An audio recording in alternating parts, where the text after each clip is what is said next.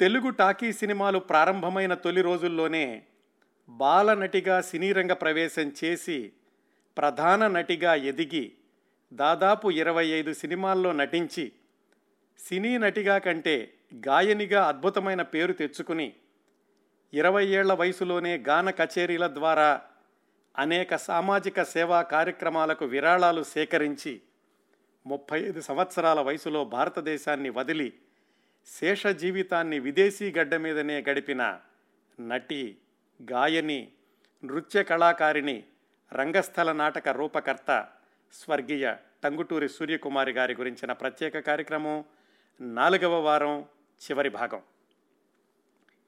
క్రిందటి మూడు భాగాల్లో మనం తెలుసుకున్న విశేషాలు అతి క్లుప్తంగా గుర్తు తెచ్చుకుని తర్వాత ఈనాటి విశేషాల్లోకి ప్రవేశిద్దాం. పంతొమ్మిది వందల ఇరవై ఐదులో జన్మించిన టంగుటూరి సూర్యకుమారి గారు అలనాటి ప్రముఖ దేశభక్తుడు రాజకీయ నాయకుడు ఆంధ్ర కేసరి టంగుటూరి ప్రకాశం పంతులు గారి తమ్ముడి గారి అమ్మాయి. ఆమె పుట్టుక బాల్యం అంతా కూడా రాజమండ్రిలో జరిగింది. ఆ తరువాత సినీ రంగ ప్రవేశం ఆ తర్వాత ముప్పై ఐదు సంవత్సరాల వయసు వచ్చే వరకు నివసించింది మద్రాసులో. ఆ రోజుల్లోని మిగతా సినీ నటీమణుల కంటే భిన్నంగా గాయనిగా ఎదగడంలోనే ఎక్కువ కృషి చేశారు సూర్యకుమారి గారు. స్వాతంత్ర్యోద్యమం రోజుల్లో ఆమె పాడిన దేశభక్తి గీతాలు గొప్ప సంచలనం సృష్టించాయి. మొట్టమొదటి మిస్ మద్రాసుగా ఎంపికైన తెలుగు అమ్మాయి కూడా సూర్యకుమారి గారే. ఆ తరువాత రంగస్థల నృత్య నాటిక ప్రదర్శనలను కూడా ప్రారంభించారు. పంతొమ్మిది వందల యాభై తొమ్మిదిలో ప్రముఖ హాలీవుడ్ దర్శకుడు హిచ్కాక్ ఆహ్వానం మేరకు న్యూయార్క్ వెళ్ళారు. న్యూయార్క్లో ఉన్న రోజుల్లోనే King of the Dark Chamber అనే ఆంగ్ల నాటకంలో పాల్గొని ఆఫ్ బ్రాడ్వేలో విశిష్ట నటీమణిగా పురస్కారాన్ని కూడా అందుకున్నారు.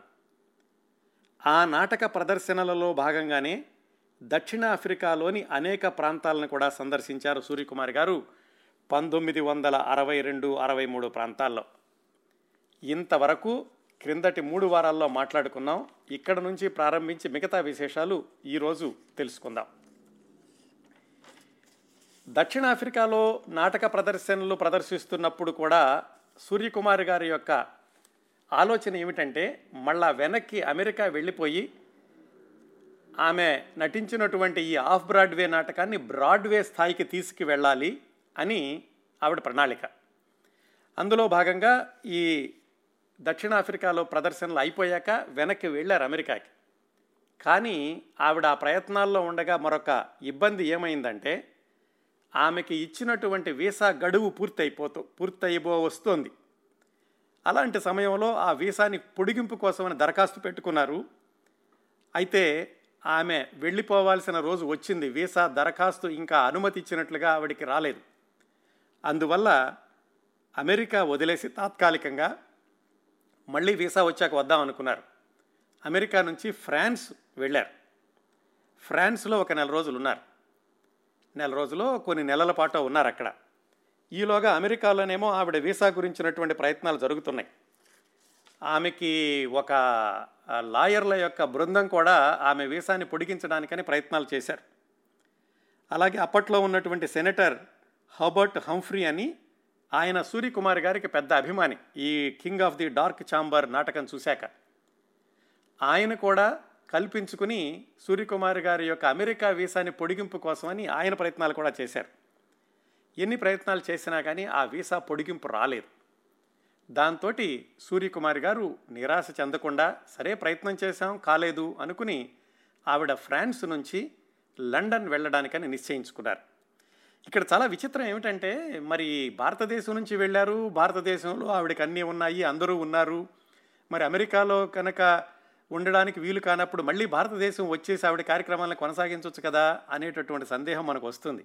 కానీ ఆమె మాత్రం మరి విదేశీ గడ్డ మీదనే ఈ భారతీయ నృత్య సంగీతాన్ని ప్రచారం చేద్దామనుకున్నారు కాబట్టి ఆ పట్టుదలతోనే ఆవిడ మళ్ళీ భారతదేశం అనే ఆలోచన లేకుండా ఫ్రాన్స్ నుంచి లండన్కి వెళ్ళారు. లండన్కి వెళ్ళినప్పుడు అక్కడ ఒక భారతీయ కుటుంబం ఆవిడకి ఆతిథ్యం ఇచ్చింది. ఎందుకంటే ఆవిడకి చాలా పరిచయాలు ఉన్నాయి అమెరికా వెళ్ళడానికి ముందు కూడా మధ్యలో ఒక నెల రోజులు లండన్లో ఉండి బీబీసీ నాటకాల్లో ఆవిడ పాల్గొన్నారు అని క్రిందటి కార్యక్రమాల్లో తెలుసుకున్నాం. ఆ భారతీయ కుటుంబంతో ఉంటూ ఉండగా సూర్యకుమారి గారి యొక్క పాత మిత్రురాలు పాత అంటే అప్పటికి ఒక ఐదారు సంవత్సరాల క్రిందటి మిత్రురాలు లూడ్మిల్లా ప్రెమకోఫ్ అని ఆవిడ కూడా లండన్లోనే ఉన్న విషయం అంతకుముందే తెలుసు ఆవిడకి. ఈ లూడ్మిల్లా ప్రెమకోఫ్ ఎవరంటే సూర్యకుమార్ గారు హిందీ సినిమాల్లో వేసేటప్పుడు ఆ హిందీ సినిమాల్లో కళా దర్శకురాలిగా పనిచేస్తూ ఉండేవాళ్ళు. ఆవిడ వివాహం చేసుకుని లండన్లో ఉన్నారు. ఇదిగో సూర్యకుమార్ గారు లండన్లో ఒక భారతీయ కుటుంబంతో ఉంటున్నప్పుడు మళ్ళీ లూడ్మిల్లా ప్రెమకోఫ్ని కలుసుకున్నారు. ఆవిడేదో లండన్కి కొంచెం శివారు ప్రాంతాల్లో ఉంటూ ఉండేవాళ్ళు. సూర్యకుమారి గారు లండన్లో మళ్ళీ ఏం ప్రయత్నాలు చేద్దాము ఏం చేద్దాము అని ఆలోచిస్తూ ఉండగా ఆవిడకి తెలిసిందల్లా నృత్యము సంగీతము వాటిల్లోనే తర్వాత కార్యక్రమాలు ఎలా చేయాలి ఎలాగా స్థిరపడాలి అని ఆలోచిస్తున్న రోజుల్లో సమయం ఉన్నప్పుడల్లా లూడ్ బిల్లా గారి ఇంటికి వెళుతూ ఉండేవాళ్ళు. ఆవిడ కూడా స్నేహితురాలని చాలా ఆత్మీయంగా ఆదరిస్తూ తనకు తెలిసినటువంటి మిత్రురాళ్ళను కూడా పరిచయం చేశారు. ఇలా ఆ లూడ్ మిల్లా దగ్గరికి వెళ్ళి మిగతా స్నేహితురాళ్ళందరూ పరిచయమైన సమయంలోనే ఇదిగో మళ్ళీ వెనక్కి వెళ్ళడానికి అవకాశం లేదు అని తెలిసాక ఇంకా లండన్లోనే స్థిరపడాలి అనుకున్నప్పుడు ఆ మిత్రురాళ్ళ సహాయంతో ఒక అపార్ట్మెంట్ని అద్దెకి తీసుకున్నారు. అది fifty four Kensington Court London flat number one. ఆ fifty four Kensington Court flat number వన్లోకి Suryakumar garu పంతొమ్మిది వందల అరవై నాలుగు ప్రాంతాల్లో వెళ్ళారు. జీవితం ఎంత విచిత్రంగా ఉంటుందంటే ఆవిడ ముప్పై ఐదు సంవత్సరాలు భారతదేశంలో ఉండి ఆవిడ మద్రాసులో కట్టుకున్నటువంటి సొంత ఇంట్లో పది పన్నెండు సంవత్సరాలు మాత్రమే ఉన్నారు. కానీ ఈ ఫిఫ్టీ ఫోర్ కెన్సింగ్టన్ కోర్టులోకి ఆవిడ ఏమనుకుని వెళ్ళారో కానీ ఆ తర్వాత జీవితాంతం మరణించే వరకు కూడా ముప్పై ఒక్క సంవత్సరాల పాటు అదే ఫ్లాట్లో ఆ ఫిఫ్టీ ఫోర్ కెన్సింగ్టన్ కోర్ట్ లండన్లోనే ఉన్నారు ఆవిడ. తర్వాత వివాహం అయ్యా కూడా భర్త కూడా ఆమె దగ్గరికి వచ్చారు. కానీ ఆమె మాత్రం ఆ ఫ్లాట్ నుంచి బయటకు వెళ్ళలేదు. ఆ విధంగా అరవై నాలుగులో సూర్యకుమారి గారి యొక్క లండన్ జీవితం ఆమె కాళ్ళ మీద నిలబడడానికి ఫిఫ్టీ ఫోర్ కెన్సింగ్టన్ కోర్టులో ప్రారంభమైంది అక్కడ ఆ రోజుల్లో మరి అమెరికాలో వీసా రాకపోతే లండన్లో ఉండ ఉండడానికి ఎలా వీలయ్యింది అంటే సుమారుగా అదే రోజుల్లో అరవై రెండు అరవై మూడు ప్రాంతాల్లో యూకే ప్రభుత్వం వాళ్ళు కామన్వెల్త్ ఇమ్మిగ్రేషన్ యాక్ట్ అని ఒకటి తీసుకొచ్చారు. ఆ యాక్ట్ ముందు వరకు కూడా కామన్వెల్త్ దేశాలకు సంబంధించిన వాళ్ళు ఎవరైనా కానీ లండన్లో స్థిరపడడానికి పెద్ద ఇబ్బందులు లేవు. సరిగ్గా సూర్యకుమార్ గారు ఉన్నది ఆ యాక్ట్ రావడానికి ముందు. అందువల్ల ఆవిడ లండన్లో స్థిరపడడానికి ఏమి ఇబ్బందులు కలగలేదు. ఆ యాక్ట్ వచ్చాక మిగతా దేశాల వాళ్ళు లండన్లో స్థిరపడడానికి చాలా ఆంక్షలు ఉన్నాయి చాలా ఇబ్బందులు కూడా ఎదురయ్యాయి ఆ విధంగా సూర్యకుమార్ గారు అమెరికాలో అయితే ఆవిడకి సమస్య వచ్చింది కానీ లండన్లో సమస్య లేకుండానే స్థిరపడగలిగారు. ఆవిడ తదుపరి కార్యక్రమాల కోసమని ప్రణాళికలు వేసుకుంటూ ఉండగా అమెరికాలో ఈవిడ నటించినటువంటి ఆ King of the Dark Chamber నాటకాన్ని ప్రదర్శింపచేసిన దాని దర్శకుడైనటువంటి కృష్ణ షా అన్న ఆయన లండన్ వచ్చారు. ఎందుకు? ఆయన మరొక నాటకాన్ని తయారు చేశారు ఆ రోజుల్లో కైండ్లీ మంకీస్ అని ఆ నాటకం కూడా ఎవరంటే అమెరికాలో ఉన్నటువంటి చాలా ధనవంతుడైన రచయిత మిల్టన్ హుడ్ వార్డ్ అని ఆయన రాసినటువంటి నాటకాన్ని ఆయనే కృష్ణ షా అని అడిగారు. మీరు దీన్ని రంగస్థలం మీద ప్రదర్శించి పెట్టండి అని. అందులో భాగంగా లండన్ వచ్చినప్పుడు కృష్ణ షా మళ్ళీ సూర్యకుమార్ గారిని కలుసుకుని ఎందుకంటే అంతకుముందు రెండు సంవత్సరాల ముందు వరకు కూడా సూర్యకుమార్ గారితోటి ఆ King of the Dark Chamber నాటకాన్ని ప్రదర్శింపజేస్తూ వస్తున్నారు. అందుకని ఆయన వెంటనే ఈ నాటక ప్రదర్శించాలి అన్న ఆలోచన వచ్చినప్పుడు వెంటనే సూర్యకుమార్ గారిని కలుసుకున్నారు లండన్లో. ఆ కైండ్లీ మంకీస్ అనే నాటకంలో కూడా భారతీయ పాత్రలు ఉంటాయి.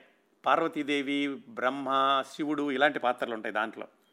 దానిలో పార్వతీదేవి పాత్రకి సూర్యకుమార్ గారిని అడిగారు కృష్ణషా గారు. ఆవిడ కూడా ఏమాత్రం అభ్యంతరం లేకుండా ఒప్పుకున్నారు. ఎందుకంటే ఆవిడ కూడా స్థిరపడాలని చూస్తున్నారు.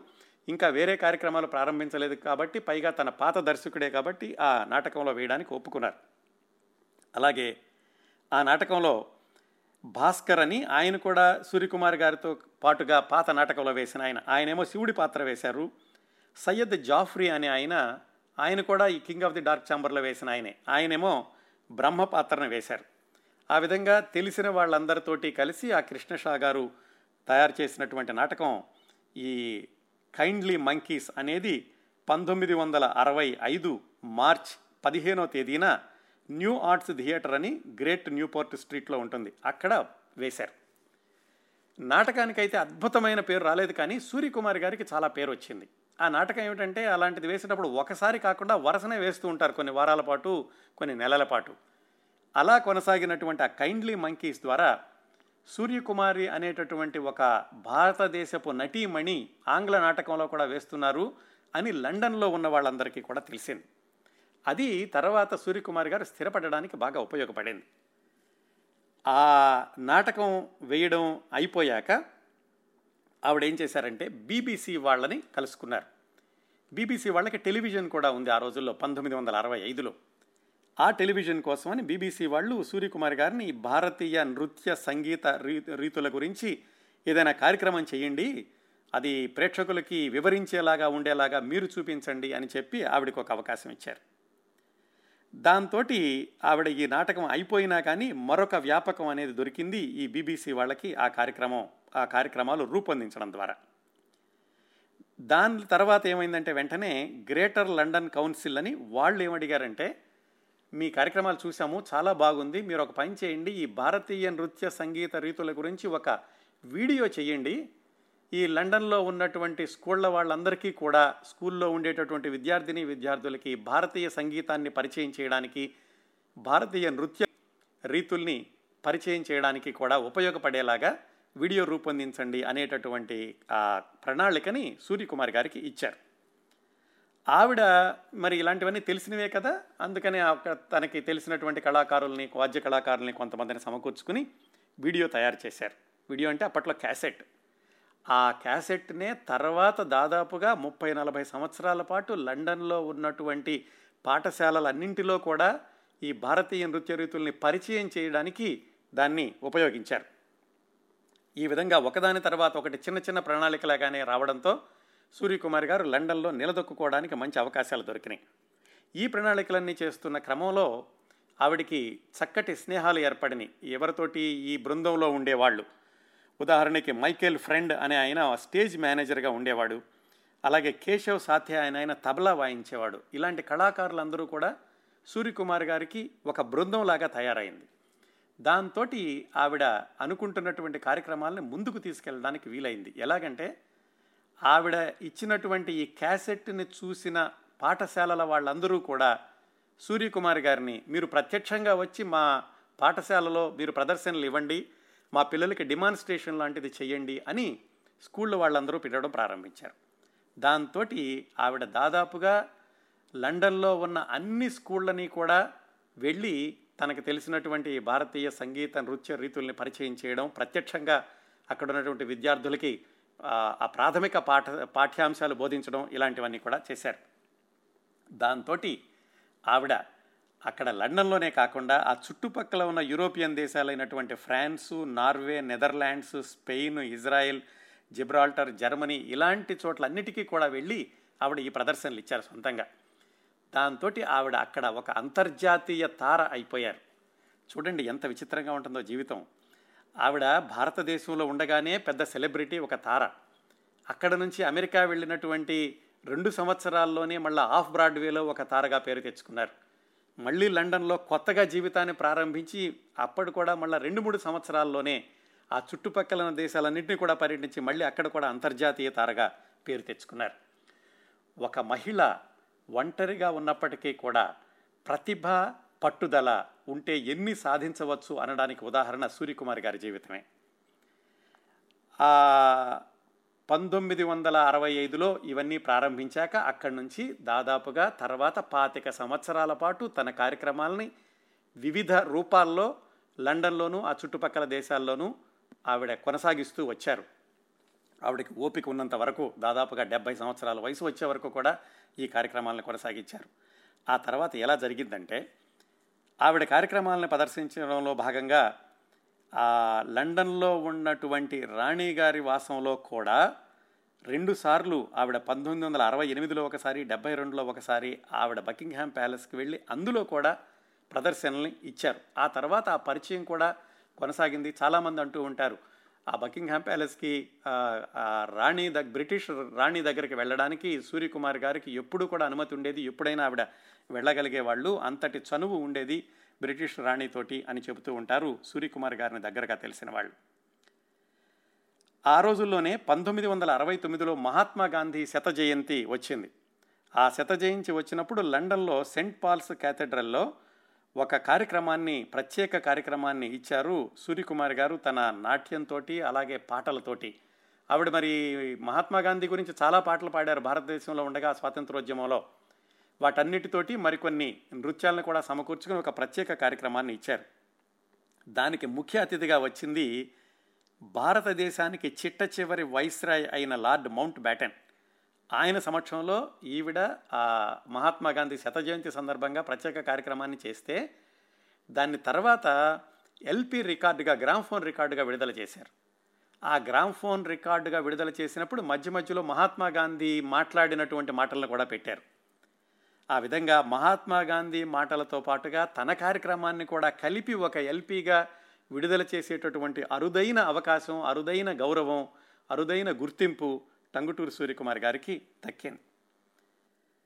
ఇంకొకటి ఏమైందంటే ఈ పంతొమ్మిది వందల అరవై చివరిలో అంటే అరవై ఎనిమిది అరవై తొమ్మిది ప్రాంతాల్లో సూర్యకుమార్ గారికి మరొకరి నుంచి కూడా ఆహ్వానం వచ్చింది. వాళ్ళెవరు అంటే జార్జ్ హ్యారిసన్ అని అప్పట్లో ఉన్నటువంటి ప్రముఖ సంగీత బృందం బీటిల్స్. ఆ బీటిల్స్ నుంచి కూడా ఆహ్వానం వచ్చింది తమతో కలిసి ఆ సంగీత ప్రదర్శనలో పాల్గొనమని.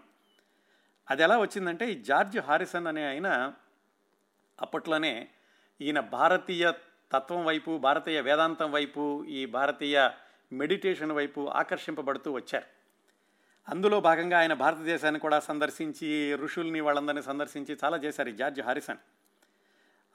పండిట్ రవిశంకర్ సితార్ ఆయన్ని కూడా తమ బీటిల్స్తో కలిపి ప్రదర్శనలో ఉండేలాగా చేశారు. ఈ బీటిల్స్లో ఉన్నప్పుడు ఆయన ఈ భారతీయ తత్వానికి ఆయన ఆకర్షింపబడబడ్డారు కాబట్టి ఆయనకి తెలుసు సూర్యకుమార్ గారు ఏమిటి సూర్యకుమార్ గారి యొక్క ప్రతిభ ఏమిటి అనేది. ఆయన ఆహ్వానించారు బీటిల్స్లోకి వచ్చి మాతో కలిసి ప్రదర్శనలు ఇవ్వండి అని. ఇవన్నీ కూడా చాలా ఆశ్చర్యంగా ఉంటుంది. ఒకసారి వెనక్కి వెళ్ళి అలా జరుగుంటే ఎలా ఉండేది అలా జరుగుంటే ఎలా ఉండేది అని ఊహించుకుంటుంటే చాలా ఆశ్చర్యంగా ఉంటుంది. ఎందుకంటే సూర్యకుమార్ గారు ఒకవేళ బీటిల్స్లోకి వెళ్ళి ఉంటే మరొక విధమైనటువంటి గుర్తింపు వచ్చి ఉండేది ఆవిడికి.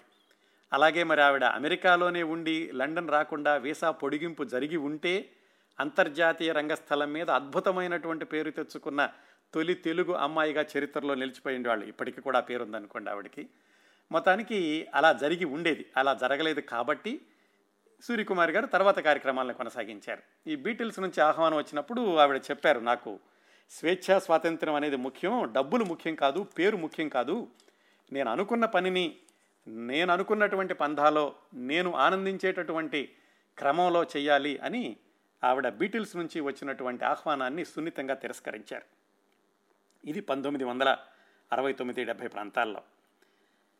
పంతొమ్మిది వందల డెబ్భై మూడు అక్టోబర్ ఇరవై రెండు సూర్యకుమార్ గారి జీవితంలో మరొక గొప్ప మలుపు. అదేమిటంటే ఆవిడ వివాహం. పంతొమ్మిది వందల డెబ్భై మూడుకి అంటే సుమారుగా సూర్యకుమార్ గారికి నలభై ఆరు సంవత్సరాలు. తనకంటే పద్దెనిమిది సంవత్సరాలు పెద్దవాడైనటువంటి ఆంగ్లేయుడు అరవై నాలుగు సంవత్సరాల హెరాల్డ్ ఎల్విన్ని వివాహం చేసుకున్నారు పంతొమ్మిది వందల డెబ్భై మూడులో సూర్యకుమారి గారు. అది ఎలా జరిగింది అంటే సూర్యకుమారి గారు ఈ ప్రదర్శనలు ఇచ్చేటటువంటి క్రమంలో తన బృందంతో కేవలం పాఠశాలలకే కాకుండా ఒకసారి పేరు వచ్చాక లండన్లో ఉన్నటువంటి ఈ రంగస్థల ప్రదర్శనలు ఇచ్చేటటువంటి ఆడిటోరియంస్లో వాటిల్లో కూడా ఆవిడ తన తన శిష్య బృందంతో తన యొక్క కార్యక్రమాలను ఇస్తూ ఉండేవాడు అలా ఒక కార్యక్రమాన్ని ఇస్తున్నప్పుడు ఈవిడ నాటక ఈవిడ ఈ నృత్య ప్రదర్శనలు ఇచ్చేటటువంటి ఆడిటోరియం పక్కనే ఇంకొక హాల్లో ఒక కళా ప్రదర్శన జరుగుతోంది. ఆ కళా ప్రదర్శన చాలా విచిత్రంగా ఎలాంటిదంటే పింగాణి వస్తువుల మీద లోహాల వస్తువుల మీద విచిత్రమైనటువంటి కొత్త రకమైన డిజైన్లు చేసినటువంటి ఒక ఆయన ప్రదర్శనలు ఇచ్చారు. అక్కడ ఇద్దరికీ పరిచయం అయింది. ఆ విచిత్రమైనటువంటి సరికొత్త కళాత్మకమైనటువంటి ఆ ఆర్ట్ని ప్రారంభించిన ఆయన పేరే హెరాల్డ్ ఎల్విన్. ఆయనకి సూర్యకుమార్ గారికి పరిచయం అయింది అరవై ఐదు అరవై ఆరు ప్రాంతాల్లోనే. ఒక ఆరేడు సంవత్సరాల సుదీర్ఘమైనటువంటి స్నేహం అనంతరం డెబ్బై మూడు అక్టోబర్ ఇరవై రెండున వివాహం చేసుకున్నారు. హెరాల్డ్ ఎల్విన్ సూర్యకుమార్ గారు ఉంటున్నటువంటి ఆ ఫిఫ్టీ ఫోర్ కెన్సింగ్టన్ స్ట్రీట్లోకే ఆవిడ ఇంట్లోకే వచ్చారు. ఈ ఎవరు? ఈ హెరాల్డ్ ఎల్విన్ ఆయనకి మరి ఆయన నేపథ్యం ఏమిటి? ఆవిడ ఆయన వచ్చి సూర్యకుమారి గారితో ఉన్నారు కదా ఏ దేశం ఆయన? అలాంటి విశేషాలన్నీ కూడా చాలా ఆసక్తికరంగా ఉంటాయి.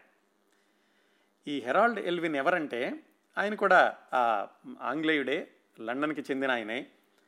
చిన్నప్పటి నుంచి కూడా ఆయనకి కూడా చాలా స్వేచ్ఛాప్రియత్వం ఎక్కువ అలాగే కళాత్మకత భావాలు ఎక్కువగా ఉండే. వాళ్ళ సోదరుడు ఈ హెరాల్డ్ ఎల్విన్ చనిపోయాక అంటే తర్వాత పదిహేను సంవత్సరాలకి ఆయన ఒక వ్యాసం రాశారు. ఆ వ్యాసంలో మా అన్నయ్య మా తమ్ముడు ఈ హెరాల్డ్ ఎల్విన్ అని ఆయన గురించినటువంటి వివరాలు ఇచ్చారు. అదేమిటంటే హెరాల్డ్ ఎల్విన్ చిన్నప్పటి నుంచి కూడా బ్రహ్మాండంగా ఏమీ చదువుకోలేదు. కొంత చదువుకున్నారు దానికి ఎక్కువగా ఆయనకి ఈ కళలంటే ఆసక్తి ఉండడంతో అలెగ్జాండర్ కోర్డా అనేటటువంటి ఈ ఒక సినీ నిర్మాత సినీ దర్శకుడు ఆయన దగ్గర సహాయకుడిగా చేరారు. ఆయన దగ్గర పనిచేస్తూ ఉండగా కొన్ని రోజులకి ఆయనకి ఉండబుద్ధి కాలేదు. అక్కడ అక్కడ నుంచి వేరే చోటకి వెళదాం అనుకున్నారు. అనుకున్నప్పుడు ఈ అలెగ్జాండర్ కోర్డా అన్నారు నువ్వు ఎలా వెళితే అలాగే నువ్వు చాలా బాగా పనిచేస్తున్నావు నా దగ్గర. తర్వాత సినిమాలకి నీకు ఇప్పుడు ఇస్తున్న జీతం కంటే రెట్టింపు జీతం ఇస్తాను ఉండు అని హెరాల్డ్ ఎల్విన్ని అడిగారు. ఆయన చెప్పిన సమాధానం ఏమిటంటే నువ్వు రెట్టింపు జీతం ఇస్తే కనుక నేను రెట్టింపు బానిసనవుతాను నీ దగ్గర. నాకు ఈ పని చేయాలని లేదు నాకు ఇంకేదో చేయాలనుంది అని మానేశాడు. ఇంట్లో వాళ్ళందరూ ఏమిటి ఏదో శుభ్రంగా స్థిరపడ్డాడు అనుకున్నా మళ్ళీ మానేశాడు పోనీ ఇప్పుడైనా ఇంకో వేరే ఉద్యోగం వెతుక్కుంటాడులే అనుకున్నారు ఈ హెరాల్డ్ గురించి. వాళ్ళందరికీ ఆశ్చర్యపడేట్టుగా ఆయన ఏం చెప్పాడంటే నేను ఆ సినిమాల్లో పనిచేసేటప్పుడు కొంచెం డబ్బులు మిగుల్చుకున్నాను ఈ డబ్బులతోటి ఒక ర్యాలీ సైకిల్ కొనుక్కుంటాను. సైకిల్ కొనుక్కుని యూరోప్ అంతా కూడా నేను తిరుగుతాను అని చెప్పాడు. ఇంట్లో వాళ్ళు ఆశ్చర్యపోయారు. సరే తర్వాత వాళ్ళకు కూడా అలవాటైంది. ఎలాగో చెప్పిన మాట వినడు తను ఇష్టం వచ్చినట్టు పని చేస్తాడని ఆ హెరాల్డ్ని సరే అన్నారు. ఆ విధంగా ఆయన కొనుక్కున్నటువంటి ర్యాలీ సైకిల్ తోటి యూరోప్లోని దేశాలన్నీ కూడా తిరిగి ఒక పుస్తకం రాశాడు ఆయన. Guide to the twenty six languages of Europe అని. ఆయన రాసిన పుస్తకాలన్నీ ఇప్పటికి కూడా మీకు అమెజాన్లో దొరుకుతాయి. హెరాల్డ్ ఎల్విన్ అని వెతికితే గనక. ఆ పుస్తకం రాసి ఆ పుస్తకం రాశాడు తిరిగి వచ్చేసారు సరే ఇంట్లో వాళ్ళు మళ్ళీ ఉద్యోగం చూసు చూసుకుంటాడేమో అనుకుంటే తిరిగి వచ్చాక అన్నాడు నాకు చర్చిలో ఆర్గాన్ మౌత్ ఆర్గాన్ వాయించాలని ఉంది అక్కడికి వెళ్తాను అన్నారు. ఆ పని కొన్ని రోజులు చేశారు. దాని తర్వాత కొత్త రకమైనటువంటి ఈ గృహోపకరణాలు ఫర్నిచర్ ఇలాంటి దాన్ని కూడా డిజైన్ చేయాలని అది కొన్ని రోజులు చేశారు. ఇలాగా ఆయనకి నచ్చినటువంటి పనిని నచ్చినటువంటి విధానంలో జీవిస్తూ చివరికి ఆయన మరొక కళాత్మకమైనటువంటి పనిని ఎన్నుకున్నారు. అదేమిటంటే పింగాళి ప్లేటుల్ని బాగా వేగంగా తిప్పుతూ దాని మీద కుంచితో కానీ లేకపోతే లోహంతో చేసినటువంటి వాటితో కానీ ఒక ఆర్ట్ లాంటిది చెక్కడం అనమాట దానిలో ఒక ప్రత్యేకతను సందర్శించుకుని దాంతో మళ్ళీ ఆయన యూరోప్ దేశాలకి వెళ్ళారు. ఇదంతా కూడా పంతొమ్మిది వందల నలభై ప్రాంతాల్లో. అలా ఆయన ప్రయాణంలో నార్వేకి వెళ్ళినప్పుడు రెండో ప్రపంచ యుద్ధం వచ్చింది. ఈయన నార్వేలో చిక్కుబడిపోయారు. నార్వేని హిట్లర్ కబళించినటువంటి రోజుల్లో నార్వే నుంచి తప్పించుకోవడానికని ఆయనకున్న పరిచయాలతోటి అక్కడున్న రష్యన్ అంబాసిడర్ ఒక ఆయన్ని కలుసుకుని ఆయన ద్వారా ఎలాగైతే నార్వే నుంచి లండన్ రాలేకపోయారు కానీ మాస్కో వెళ్ళారు. మాస్కో వెళ్ళి ఆయనకున్న పరిచయంతో అంబాసిడర్ని అడిగారు మరి నేను ఇక్కడ చిక్కుకుపోయాను ఏదైనా ఉద్యోగం ఉంటే ఇవ్వండి అంటే ఆయన నీకు సరిపోయేటటువంటి ఉద్యోగం ఏమీ లేదు ఒకే ఒక ఉద్యోగం ఉంది అదేమిటంటే మా నైట్ వాచ్మ్యాన్ ఉద్యోగం ఉంది మా భవనం దగ్గర చేస్తావా అని అడిగారు. అంతకంటే కావాల్సింది ఏముంది? నాకు నైట్ వాచ్మనే కావాలి అన్నారు ఎల్విన్. ఇవన్నీ కూడా సూర్యకుమార్ గారిని వివాహం చేసుకున్నటువంటి హెరాల్డ్ ఎల్విన్ జీవిత విశేషాలండి. ఆయన ఎందుకు నైట్ వాచ్మెన్గా ఉండడానికి ఒప్పుకున్నారంటే రాత్రిపూట కనుకుంటే పగలంతా కూడా రష్యన్ వీధుల్లో తిరిగి వాళ్ళ జీవన విధానాలని గమనించవచ్చు దాంతో పుస్తకం రాయొచ్చు అనేటువంటి ఉద్దేశంతో నైట్ వాచ్మెన్గా ఉన్నారు అక్కడ మాస్కోలో. అక్కడ అనుభవాలతో ఆయన తర్వాత కాక్నీ ఇన్ మాస్కో అని ఒక పుస్తకం కూడా రాశారు. అక్కడ ఉండగానే ఆయనకి వయోలెట్ట ప్రొఖరోవా అని అక్కడ ఉన్నటువంటి ఒక బోల్షాయ్ బ్యాలెట్స్లో eh, నటించేటటువంటి ఒక నటీమణి పరిచయం అయ్యారు. ఆవిడని వివాహం చేసుకుని అక్కడి నుంచి లండన్ రావడం అంత తేలిక కాదు. ఇది రెండో ప్రపంచ యుద్ధం ముగిసినటువంటి రోజుల్లో. ఎలాగైతే మొత్తానికి ఆయనకు ఉన్నటువంటి రాజకీయ ఈ పరిచయాలని వాటిని ఉపయోగించుకుని లండన్ వచ్చారు వయోలెట్టాతోటి ఆమె ఎల్ వయోలెటా ఎల్విన్ అనే పేరుతోటి లండన్లో కూడా చాలా నాటకాల్లో వేశారు. ఈవిడి గురించి కూడా మీకు అంతర్జాలంలో చక్కటి సమాచారం జరుగుతుంది అయితే వాళ్ళ వివాహం ఎక్కువ రోజులు కొనసాగలేదు. ఒక ఐదు సంవత్సరాలు ఆరు సంవత్సరాలు మాత్రమే కలిసి ఉన్నారు. ఆ తర్వాత విడిపోయారు. ఆ తర్వాత మళ్ళీ ఈ హెరాల్డ్ ఎల్విన్ మామూలే ఆయనకి ఇష్టం వచ్చినట్టు పనులు చేయడము అలాగే ఈ కళాత్మకమైనటువంటి పింగాణి దాని మీద బొమ్మలు వేయడం ఇలాంటి వాటితోటి ఆయన కొనసాగుతున్న రోజుల్లోనే మన సూర్యకుమార్ గారికి పరిచయం అవ్వడం పంతొమ్మిది వందల డెబ్భై మూడులో వాళ్ళ వివాహం జరగడం జరిగింది. అక్కడి నుంచి ఆయన సూర్యకుమార్ గారి యొక్క ఇంట్లోకే వచ్చి అక్కడే ఉంటూ సూర్యకుమార్ గారి యొక్క కార్యక్రమాలకు సంబంధించినటువంటి ఈ పరిపాలనా విభాగం ఇలాంటివన్నీ కూడా ఆయన చూస్తూ ఉండేవాళ్ళు. ఏర్పాట్లు కానీ అక్కడ అందరినీ సమీకరించడం కానీ ఈ ఈ ప్రదర్శనశాలలకు కావాల్సినటువంటి ఏర్పాట్లు చేయడం కానీ మిగతా వాళ్ళతో మాట్లాడడం ఇలాంటివన్నీ కూడా ఈ హెరాల్డ్ ఎల్విన్ చూసుకుంటూ ఉండేవాళ్ళు. పంతొమ్మిది వందల డెబ్భై మూడులో వివాహం అయ్యాక సూర్యకుమారి గారు పంతొమ్మిది వందల డెబ్భై ఐదులో ఆంధ్రదేశానికి వచ్చారు. ఆవిడ జీవిత చరిత్ర అంతా చదువుతుంటే యాభై తొమ్మిదిలో భారతదేశం వదిలి అమెరికా వెళ్ళి అక్కడి నుంచి ఫ్రాన్సు అక్కడి నుంచి లండన్ వివాహం అక్కడ ప్రదర్శనలు ఇవన్నీ జరుగుతున్న రోజుల్లో ఎప్పుడూ మళ్ళీ భారతదేశానికి వచ్చినటువంటి దాఖలాలు కనపడలేదు. మరి నేను చదవని దాంట్లో ఎక్కడైనా ఉందేమో కానీ నాకు తెలిసిన సమాచారం ప్రకారం అయితే యాభై తొమ్మిది తర్వాత మళ్ళీ భారతదేశానికి సూర్యకుమార్ గారు వచ్చింది పంతొమ్మిది వందల డెబ్భై ఐదులోనే అయి ఉంటుంది. అది కూడా దేనికి వచ్చారంటే హైదరాబాదులో ప్రథమ ప్రపంచ తెలుగు మహాసభలు జరిగినాయి. మండలి కృష్ణారావు గారు అప్పట్లో ఉన్న విద్యాశాఖ మంత్రి. ఆయన ఆధ్వర్యంలో జరిగినటువంటి ప్రపంచ తెలుగు మహాసభలకి ప్రత్యేకంగా లండన్ నుంచి సూర్యకుమార్ గారిని పిలిచారు. దేనికి? మా తెలుగు తల్లికి మల్లె పూదండ పాట పాడడానికి. ఆవిడ ఎందుకు పిలిచారు? అంతకుముందు ఆవిడ భారతదేశంలో ఉండగా ఈ మా తెలుగు తల్లికి మల్లెపూదండ పాటకి ప్రాచుర్యం తెచ్చింది సూర్యకుమార్ గారి. అందుకని మండల కృష్ణారావు గారు గుర్తు పెట్టుకుని మరి ఈవిడ్ని ప్రత్యేకంగా లండన్ నుంచి పిలిపించారు. ఆ ప్రపంచ తెలుగు మహాసభల సందర్భంలో ప్రార్థనా గీతంగా సూర్యకుమారి గారు మా తెలుగు తల్లికి మల్లెపోదండ పాట పాడారు. ఇంకొక చిన్న సంఘటన ఏం జరిగిందంటే అక్కడ ఈవిడ లోపల ఈ వేదిక మీద పాట పాడుతున్నారు విపరీతంగా ఉన్నారు ప్రేక్షకులందరూను. ఆ బయట గేటు దగ్గర నుంచి లోపలికి వెళ్ళడానికి ఒక పెద్ద ఆయన కష్టాలు పడుతున్నారు. ఎవరు లోపలికి రానివ్వటం లేదు ఆయన వేషభాషలు చూసి వేషధారణ చూసి.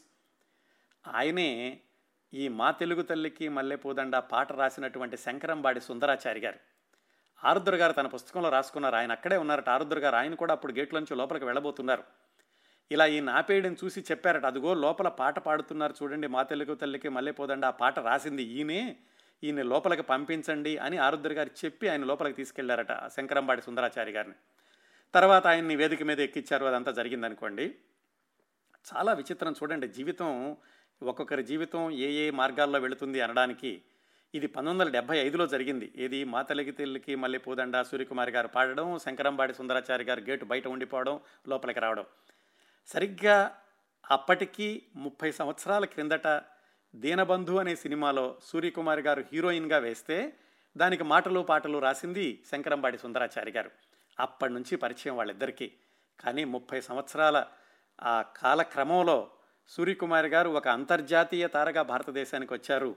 శంకరంబాడి సుందరాచారి గారు చాలా అనామకుడిగా ఆ హాల్లోకి ప్రవేశించారు. అదంతా సూర్య శంకరంబాడి సుందరాచారి గారి గురించిన ప్రత్యేక కార్యక్రమం. యూట్యూబ్లో చేశానండి మీరు వినొచ్చు తర్వాత.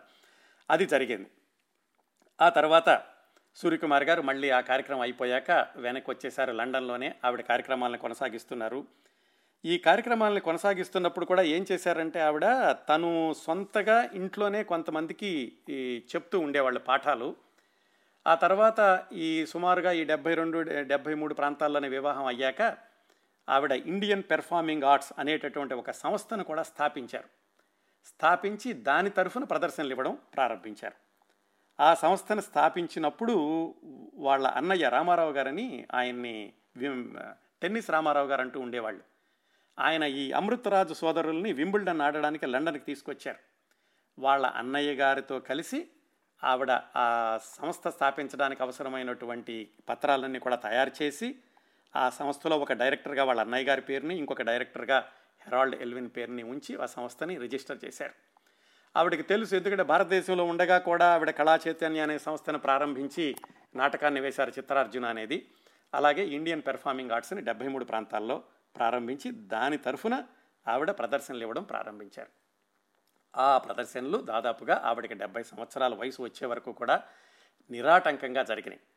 మధ్యలో పంతొమ్మిది వందల ఎనభై ఐదులో అంటే వివాహం అయినటువంటి పన్నెండు సంవత్సరాలకి హెరాల్డ్ ఎల్విన్ మరణించారు. ఆయన మరణించినప్పుడు కూడా ఆవిడ ఏమాత్రం ధైర్యాన్ని కోల్పోకుండా ఆయన శవపేటిక దగ్గరికి ఆయన ప్రయాణం చేసినటువంటి ర్యాలీ సైకిల్ని తీసుకెళ్ళి అక్కడ ఉంచి అలాగే ఆవిడకి వచ్చినటువంటి భగవద్గీత ఈ భజగోవింద శ్లోకాలు అవన్నీ పాడి భర్తని పంపించేశారు. ఇది జరిగాక తొంభై తొంభై నాలుగు తొంభై ఐదు వరకు కూడా ఆవిడ చురుకుగానే కార్యక్రమాలన్నీ ఇస్తూ ఉన్నారు. పంతొమ్మిది వందల ఎనభై ఐదు తర్వాత సూర్యకుమార్ గారు అమెరికా కూడా చాలాసార్లు వచ్చారు. వచ్చారు అని ఎందుకంటున్నానంటే నేను అమెరికా నుంచి మాట్లాడుతున్నాను కాబట్టి చాలాసార్లు అమెరికా పర్యటనలు చేశారు. ముఖ్యంగా ఆవిడ కెనడాలోను అమెరికాలోనూ ఉన్నటువంటి శివానంద ఆశ్రమాలకు వెళుతూ ఉండేవాళ్ళు. ఆ సమయంలో వాళ్ళ అక్కయ్య గారు అబ్బాయి ఈ టెక్సాస్లో ఉన్నారు. ఆయన దగ్గర కూడా వస్తూ ఉండేవాళ్ళు. ఆయన కెనడాలో ఉన్నప్పుడు కూడా ఆయన దగ్గరికి వెళ్ళేవాళ్ళు.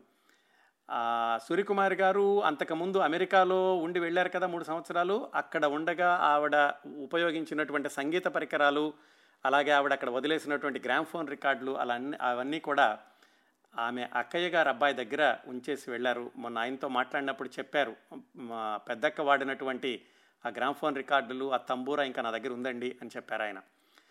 ఆవిడకి చాలా భక్తిభావం అలాగే భారతీయ తత్వం పట్ల భారతీయ వేదాంతం పట్ల చాలా గౌరవము ఉండేది.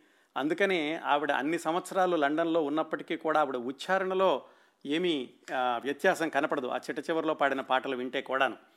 మరి అలాగని అద్భుతమైనటువంటి ఆంగ్ల భాషా పాఠవంతోటి ఆంగ్లేయుల్లో కూడా కలిసిపోయారు. అది ఆమె యొక్క ప్రత్యేకత. ఇంకా భారతదేశం గురించి మాట్లాడుకున్నట్లయితే సూర్యకుమార్ గారు పంతొమ్మిది వందల డెబ్భై ఐదులో ఈ ప్రపంచ తెలుగు మహాసభలకు వచ్చాక పంతొమ్మిది వందల ఎనభై నాలుగులోనో ఎనభై ఐదులోనో మద్రాసు వచ్చారు. ఆవిడకు ఒక పురస్కారం ఇచ్చారు. రాజ్యలక్ష్మి ఫౌండేషన్ అని అది తీసుకోవడానికి వచ్చారు. మరొకసారి శివోహం అనేటటువంటి ఒక రికార్డుని గ్రామ్ఫోన్ రికార్డు ఇవ్వడానికి అది రికార్డు చేయడానికి వచ్చారు. ఆ శివోహం గ్రామ్ఫోన్ రికార్డు చేయడానికి వచ్చినప్పుడు ఆమెతోటి ఇంటర్వ్యూ అప్పట్లో వచ్చిన సినిమా పత్రిక విజయ్ చిత్రాన్ని దానిలో వచ్చింది. దానిలో కూడా చాలా విశేషాలు చెప్పారు ఆవిడ. ఇలాగా పంతొమ్మిది వందల యాభై తొమ్మిదిలో ఆవిడ భారతదేశం వదిలేశాక ఆవిడ మరణించే వరకు చూసుకుంటే కేవలం చేతి వేళ్ళ మీద లెక్క పెట్టగలిగినన్ని సార్లు మాత్రమే ఆవిడ భారతదేశానికి వచ్చారు. చిట్ట చివరి వరకు కూడా చాలా చురుకుగా ఉన్నారు. అయితే డెబ్బై సంవత్సరాల వయసు దాటాక కొంచెంగా ఈ కార్యక్రమాలకి కాస్త విరామం ఇచ్చారు. రెండు వేల నాలుగు నుంచి ఆవిడ యొక్క ఆరోగ్యం కొంచెం దిగజారడం ప్రారంభమైంది. ఆవిడకి దగ్గరలో ఉన్నటువంటి Chelsea and Westminster hospital అని అక్కడికి తరచూ వెళుతూ ఉండేవాళ్ళు అనారోగ్య రీత్యా. నిజానికి ఆవిడకి అనారోగ్యం అనారోగ్యం కలగక ముందు ఆ ఆసుపత్రికి ప్రతి సంవత్సరము వెళ్ళి వాళ్ళ వార్షికోత్సవాల్లో పాల్గొని వాళ్ళందరికీ కూడా తమ గానంతో నృత్యంతో వాళ్ళకి ప్రదర్శనలు ఇస్తూ ఉండేవాళ్ళు. అలాగా ఏ ఆసుపత్రికి అయితే ఆవిడ కళాకారిణిగా వెళ్ళారో అదే ఆసుపత్రిలో పేషెంట్గా కూడా చేరారు రెండు వేల ఐదు జనవరి ఫిబ్రవరి ప్రాంతాల్లోనూ. చివరికి రెండు వేల ఐదు ఏప్రిల్ ఇరవై నాలుగు రాత్రి ఎనిమిది గంటల నుంచి దాదాపు పదకొండు గంటల వరకు కూడా సూర్యకుమార్ గారు ఆవిడకు ఉన్నటువంటి ఉత్సాహంతో అందరు బెడ్ల దగ్గరికి వెళ్ళి రోగులందరికీ కూడా పలకరిస్తూ వాళ్ళకి పాటలు పాడి వాళ్ళని ఆనందింపచేస్తూ చాలా చురుకుగా చలాకీగా ఉన్నారు. పదకొండు గంటలకు పడుకున్నారు. నిద్రలోనే పన్నెండు గంటల ఇరవై ఐదు నిమిషాలకి చనిపోయారు. అంటే అది ఇరవై ఐదు ఏప్రిల్ రెండు వేల ఐదు అవుతుంది. నిద్రలోనే మరణించారు అదే ఆసుపత్రిలో. ఆవిడ్ని చాలా కంటికి రెప్పలా చూసుకున్న వాళ్ళ పేర్లు ఏంటంటే నరేష్ కుమార్ సేథి రోహిణి పటేల్ అని వాళ్ళ చిట్ట చివరిలో ఆవిడతోటే ఉండి ఆసుపత్రిలో అన్ని నెలల్లో కూడా ఆవిడని జాగ్రత్తగా చూసుకున్నారు. ఏప్రిల్ ఎనభై ఎనిమిదవ తారీఖున ఆవిడికి పట్నీవేల్ క్రెమటోరియం అని అందులో అంతిమ క్రియలు నిర్వహించారు. అంతిమ కార్యక్రమాలు చేసినటువంటి ఆ విశేషాలన్నీ కూడా అప్పట్లో వచ్చిన నవ్య అనే వారపత్రికలో చాలా వివరంగా రాశారు లండన్ నుంచిను. అందులోని విశేషాలు చెప్తాను మీకు. ఆ అంతిమ కార్యక్రమాలు నిర్వహించడానికని చెప్పేసి ఆ లండన్లో ఉన్నటువంటి తెలుగు ప్రముఖులు నాగభైరవ అప్పారావు గారు ఆయన భార్య గారు అలాగే డాక్టర్ కాదంబరి శ్యామలరావు గారు ఈ టంగుటూరి సూర్యకుమార్ గురించి ప్రత్యేకమైనటువంటి పుస్తకం ప్రచురించిన డాక్టర్ గోటాల కృష్ణమూర్తి గారు అలాగే సూర్యకుమారి గారి దగ్గర బంధువులు వాళ్ళ పెద్దక్కయ్య దేవాగుప్తపు సావిత్రి గారి అమ్మాయి యువటూరు అనసూయమ్మ గారని ఆవిడే సూర్యకుమారి గారు భారతదేశాన్ని వదలడానికి ముందు వరకు కూడా సూర్యకుమార్ గారికి చాలా స్నేహితురాలుగానే కాకుండా ఆవిడ కార్యక్రమాలన్నిటి కూడా చేదోడు వాదోడుగా ఉంటే ఉండేవాళ్ళు. అనసూయ గారు అలాగే టంగుటూరు ప్రకాశం పంతులు గారి మునిమనవరాలు మేడూరి అవంతి ఇలా చాలామంది వచ్చారు. అక్కడ ఉన్నటువంటి ఆవిడ కోరికను అనుభ అనుసరించి పుష్పగుచ్చాలేమి ఆవిడ మృత దేహం మీద ఉంచలేదు. కేవలం ఒక ఒక పువ్వు మాత్రం ఉంచారు వాళ్ళ ఆచారం ప్రకారం. అక్కడి నుంచి జరిగినటువంటి విశేషం ఏమిటంటే చిట్ట చివరి రెండు మూడు నిమిషాలు ఎలా జరిగిందో యథాతథంగా చదువుతాను దీనిలో ఉన్నది. యజ్ఞనారాయణ శర్మ బంధుత్వ జ్ఞాపకాలను వివరిస్తూ రెండు నిమిషాలు మాట్లాడారు. తర్వాత మా తెలుగు తల్లికి క్యాసెట్ గానం ఆరంభమైంది. సూర్యకుమారి గారి గొంతులో వెంటనే రాట్నం మీద తాను వడికిన నూలు చిలపనొక దానిని మల్లెపూదండకి ప్రత్యాయంగా పేటిక మీద పొందుపరిచి సూర్యకుమారి గారి దేశభక్తి గీతాల ప్రభావం గురించి గూటాల కృష్ణమూర్తి గారు వివరించారు. ఆ తర్వాత సూర్యకుమారి గారి ప్రొడక్షన్ తరఫున మైకేల్ ఫ్రెండ్ ఆమె శిష్యుడు నటుడు ఇరవై ఏళ్ళుగా సోదరుడు సన్నిహితుడుగా వ్యవహరించిన నరేష్ సేటి స్వామి యజ్ఞిక్లు ప్రసంగించారు. సూర్యకుమారి గారు పాడిన చిదానంద రూప శివోహం శివోహం గానం మొదలవగానే దహన సంస్కారానికి గోటాల కృష్ణమూర్తి గారు మీట నొక్కారు. పేటిక వెనక్కి జరుగుతూ ఉండగా రెండు పక్కల నుంచి వచ్చిన తెరలు వేదికను కమ్మేశాయి. ఎలక్ట్రానిక్ కన్వేయర్ బెల్ట్ ద్వారా పేటిక కింద గదిలోకి చేరింది. పక్కగా ఉన్న మెట్లు దిగి శర్మగారు కృష్ణమూర్తి గారు ఆ గదికి చేరేసరికి పేటిక దహన క్రియకు సిద్ధంగా ఉంది. పేటిక మీద ఉంచిన పుష్పగుచ్చం ఇప్పుడు అక్కడ లేదు. నూలు చిలప మాత్రమే ఉంది. చిదానంద రూప గాన నేపథ్యంలో అక్కడ మరొక మీట గోటాల కృష్ణమూర్తి గారు నొక్కగానే నలువైపుల నుంచి ఇంతెత్తు లేచిన మంటల్లో పేటిక అదృశ్యమైపోయింది. చిదానంద గానం ఆగిపోయింది. చూస్తూ ఉండగానే సూర్యకుమారి గారి భౌతిక గాయం చితాభస్మంగా మారిపోయింది. చివరకు మిగిలింది క్యాసెట్ల రూపంలో ఆమె అమృతవాణి మాత్రమే. భావితరాల వారిని తన మధురగానంతో పరవశింప చేయడానికి అవి చాలు. ఇది అప్పటి నవ్య వారపత్రికలో వచ్చినటువంటి వార్తా విశేషం అండి. ఆ విధంగా సూర్యకుమార్ గారు సుమారుగా తన ఎనభై సంవత్సరాల వయసులో మరణించారు. ఏ పంచభూతాలనైతే తన తన నాట్యానికి అలాగే తన గానానికి ఆధారంగా చేసుకున్నారో ఆ పంచభూతాల్లో కలిసిపోయారు చివరికి. చాలా స్ఫూర్తిదాయకంగా ఉంటుంది. మొట్టమొదటి నుంచి చూసుకుంటే కనుక సూర్యకుమార్ గారి జీవితం చాలా స్వాతంత్ర్య ఇచ్చ ఆవిడ ఆనందించినటువంటి పనులు చేయడం అలాగే అతి చిన్న వయసులోనే గానాల ద్వారా సేకరించినటువంటి గాన కచేరీల ద్వారా సేకరించిన విరాళాల ద్వారా సామాజిక సేవ చేయడం స్కూలుకి వెళ్ళకుండా ఇంటి దగ్గరనే ఇంగ్లీష్ నేర్చుకుని అద్భుతమైనటువంటి పట్టు సాధించి విదేశాల్లో కూడా ఏమాత్రం ఇబ్బంది లేకుండా జీవించగలిగేటటువంటి స్థాయికి చేరుకోవడం అలాగే ఎక్కడికి వెళితే అక్కడ ఒక సెలబ్రిటీ స్థాయిని పునాదుల నుంచి కూడా ప్రారంభించి తెచ్చుకోవడం ఇవన్నీ కూడా టంగుటూరి గారి టంగు టంగుటూరి సూర్యకుమార్ గారి జీవితంలో అత్యంత స్ఫూర్తిదాయకమైనటువంటి అంశాలు. చిట్ట చివరిలోనట ఆవిడ కబీరు ఈ దోహాల్ని వాటిని కూడా ఆవిడ గానంగా చేయాలనుకున్నారు. ఆవిడకి మత విద్వేషాలు ఇలాంటివంటే కూడా ఎక్కువ ఇష్టం ఉండేది కాదు. అందుకని కబీర్ దోహాలను చేయాలనుకున్నారు కానీ ఆ కార్యక్రమం పూర్తవ్వకుండానే ఆవిడ ఈ లోకాన్ని వదిలి వెళ్ళిపోయారు. అదండి టంగుటూరి సూర్యకుమారి గారి గురించినటువంటి ప్రత్యేక కార్యక్రమం నాలుగు వారాలుగా కొనసాగింది.